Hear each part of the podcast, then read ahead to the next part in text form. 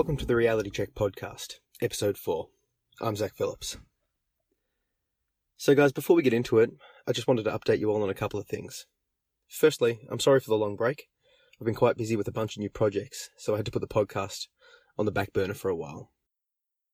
But on the positive side, I've now completely updated my website and I've started a new blog. The topics that I'll blog about will be quite varied. Um, primarily at the moment, I'm writing about mental health, but I also plan on doing topics on motivation and business strategy, martial arts and self defense, philosophy, writing, as well as teaching. You can find this blog at zachary-phillips.com forward slash blog. So today I thought I would introduce you to it by reading a couple of pieces. The first one basically has had quite an amazing reception so far. And the first day I published it, it was shared over 100 times, which for a new blog, I'm, I'm pretty happy with. Um, the second one has received about 60 odd shares so far.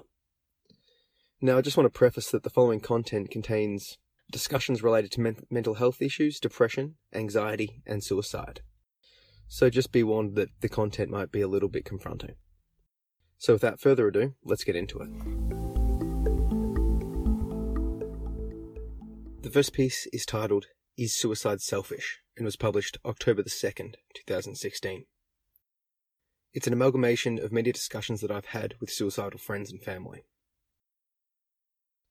I'll be honest with you, there's a part of me that idolizes suicide, that toys with the idea from time to time. It'd be easy to not exist, to go to sleep and never wake up. The voices would be silenced, the pain would stop. There'd be no more self, no more self-doubt, just peace nothingness. So what has stopped me? Each time that I was close to following through, one thought kept coming to mind. It was so poignant that I couldn't shake it. My suicide won't end the pain, it would just pass it on. If I were to die, my pain would be over, but yours would begin. You would inherit my sadness. You would be left wondering why, suffering in my stead. So I put myself in your shoes. I imagined you discovering my body. I imagined what you would think. I couldn't do it to you. I couldn't leave you with a thousand unanswered questions or the years of heartache. I couldn't give you a lifetime of rumination and regret. I just couldn't inflict my pain upon you. In that moment, my love for you saved me. Then I thought of the others.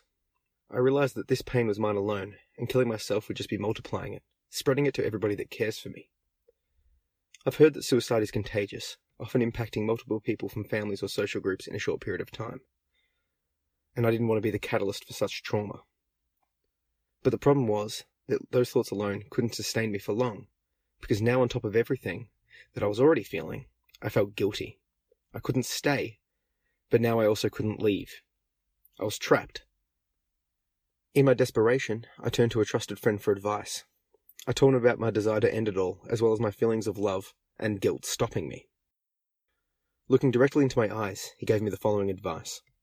If you are sure you want to do it, that's fine. I can see that what you're going through is overwhelming and that you're struggling. It would be selfish of me to tell you that you need to stay. Who am I to judge your pain? Who is anyone? Only you know what you can take. All I ask for is one month. Just one more month. If you follow my advice and you still feel the same way, I understand and will even help you with the process to make sure you don't mess it up. Now that made me curious, so I decided to hear him out. He went on. I heard an anecdote once about suicide of survivors that were interviewed after ju- jumping off the Golden Gate Bridge. Apparently, they all reported having the same thought on the way down as they were falling. Something along the lines of, Every problem in my life is fixable besides this one. The mind reels at how many people plummeted to their deaths regretting the decision. Now, I don't know if that story's true, but there is a lesson in there regardless. So follow me on this one. If you're going to kill yourself, you're basically free, right? You now live almost without consequence, because if worse comes to worse, you'll just end it. You've lost nothing. So you may as well do everything you've ever wanted to do, because what have you got to lose? So the question I ask you is, have you tried everything? Like literally everything to fix the problem in your life? No. Why not? So a month later, my friend called in and, uh, um, for a visit. I was still alive and I was in a much better place. I'd taken his advice. Now I know that my problems are different to yours, but my friend's advice still holds. If you're contemplating suicide, please try everything first. Other than your life, what have you got to lose? In my opinion, you can only gain from trying. So just off the top of my head, there's a, quite a few things you could try before suicide, and I please, please add to this list. You could quit your job, sell your, sell your possessions and travel, talk with a psychologist, ask the person you've been meaning to out, read every book you want to. Honestly ask your friends and family for support. Get the divorce. Go on antidepressants. Move house. Start an exercise or meditation regime. Just please don't make a permanent decision based on temporary problems.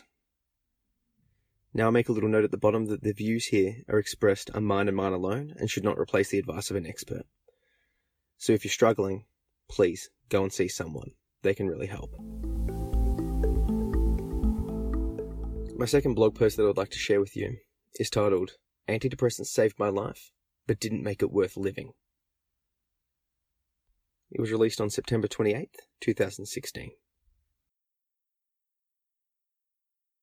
I grew up living in the household of an addict, paranoid schizophrenic, chronic hoarder, and drug dealer. Long story short, I was left quite psychologically damaged. Throughout my life, my mental health has gone up and down dramatically. At my worst, I've had issues with substance abuse, self harm, and suicidal, suicidal idealization. On more than one occasion, I'd almost followed through. Eventually, I went to a doctor and was put on some antidepressants. They saved my life. There was a long time that without them, I would have ended it all.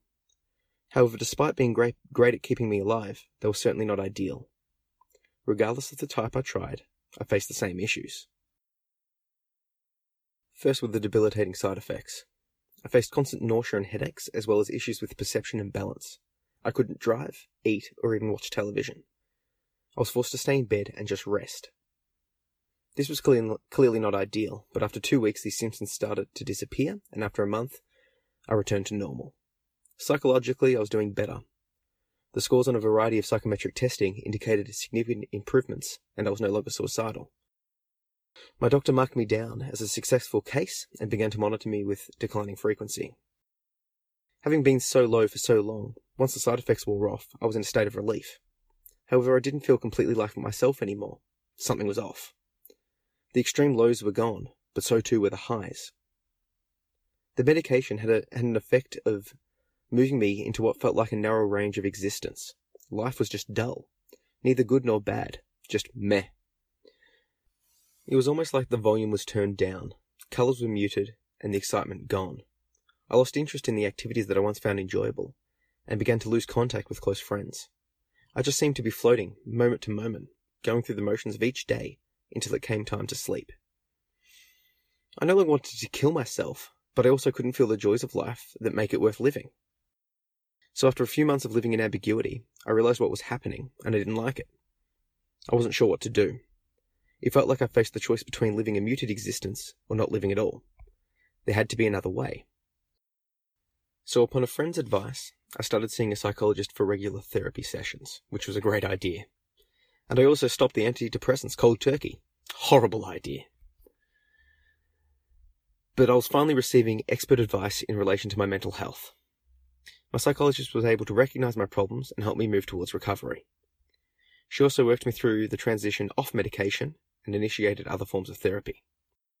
The medication then became a backup to be used if my, my mental state falls significantly again.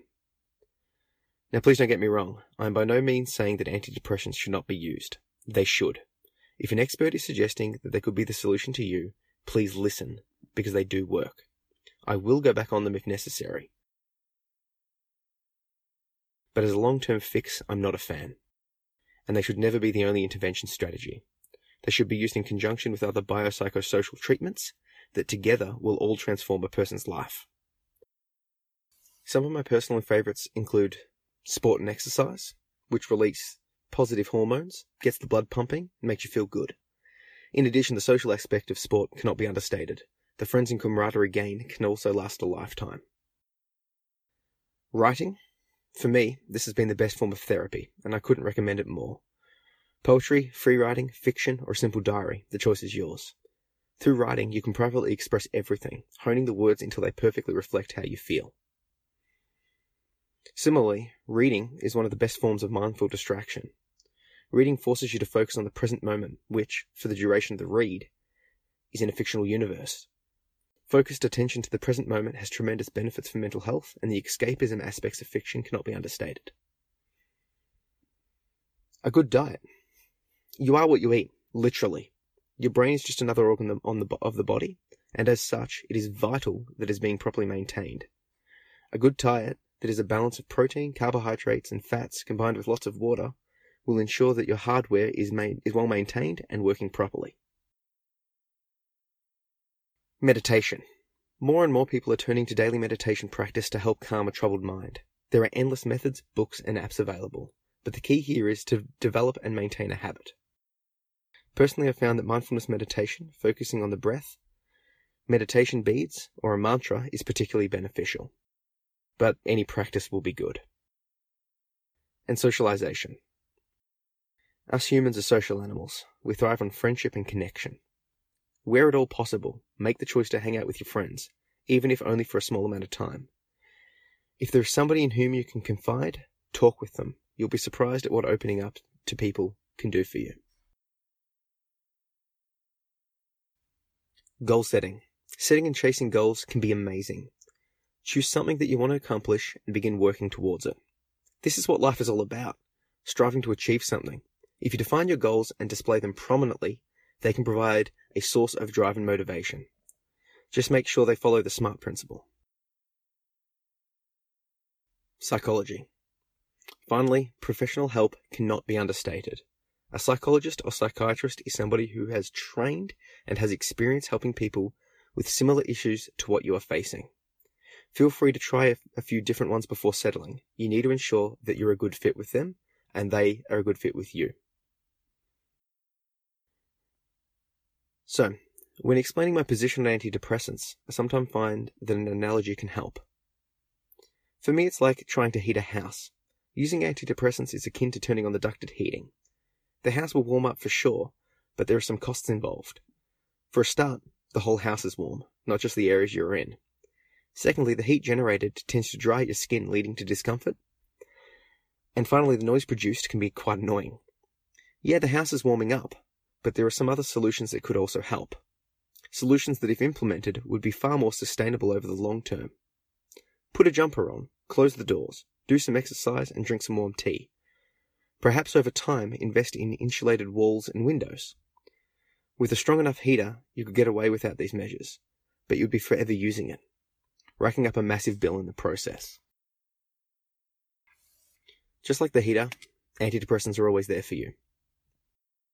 I just like to use it as a backup to be used on exceptionally cold nights. I hope you enjoyed those two blog posts. If you want to read them, um, head to zachary-phillips.com forward slash blog and you'll be able to search for them there. And also, I'll put them in the show notes.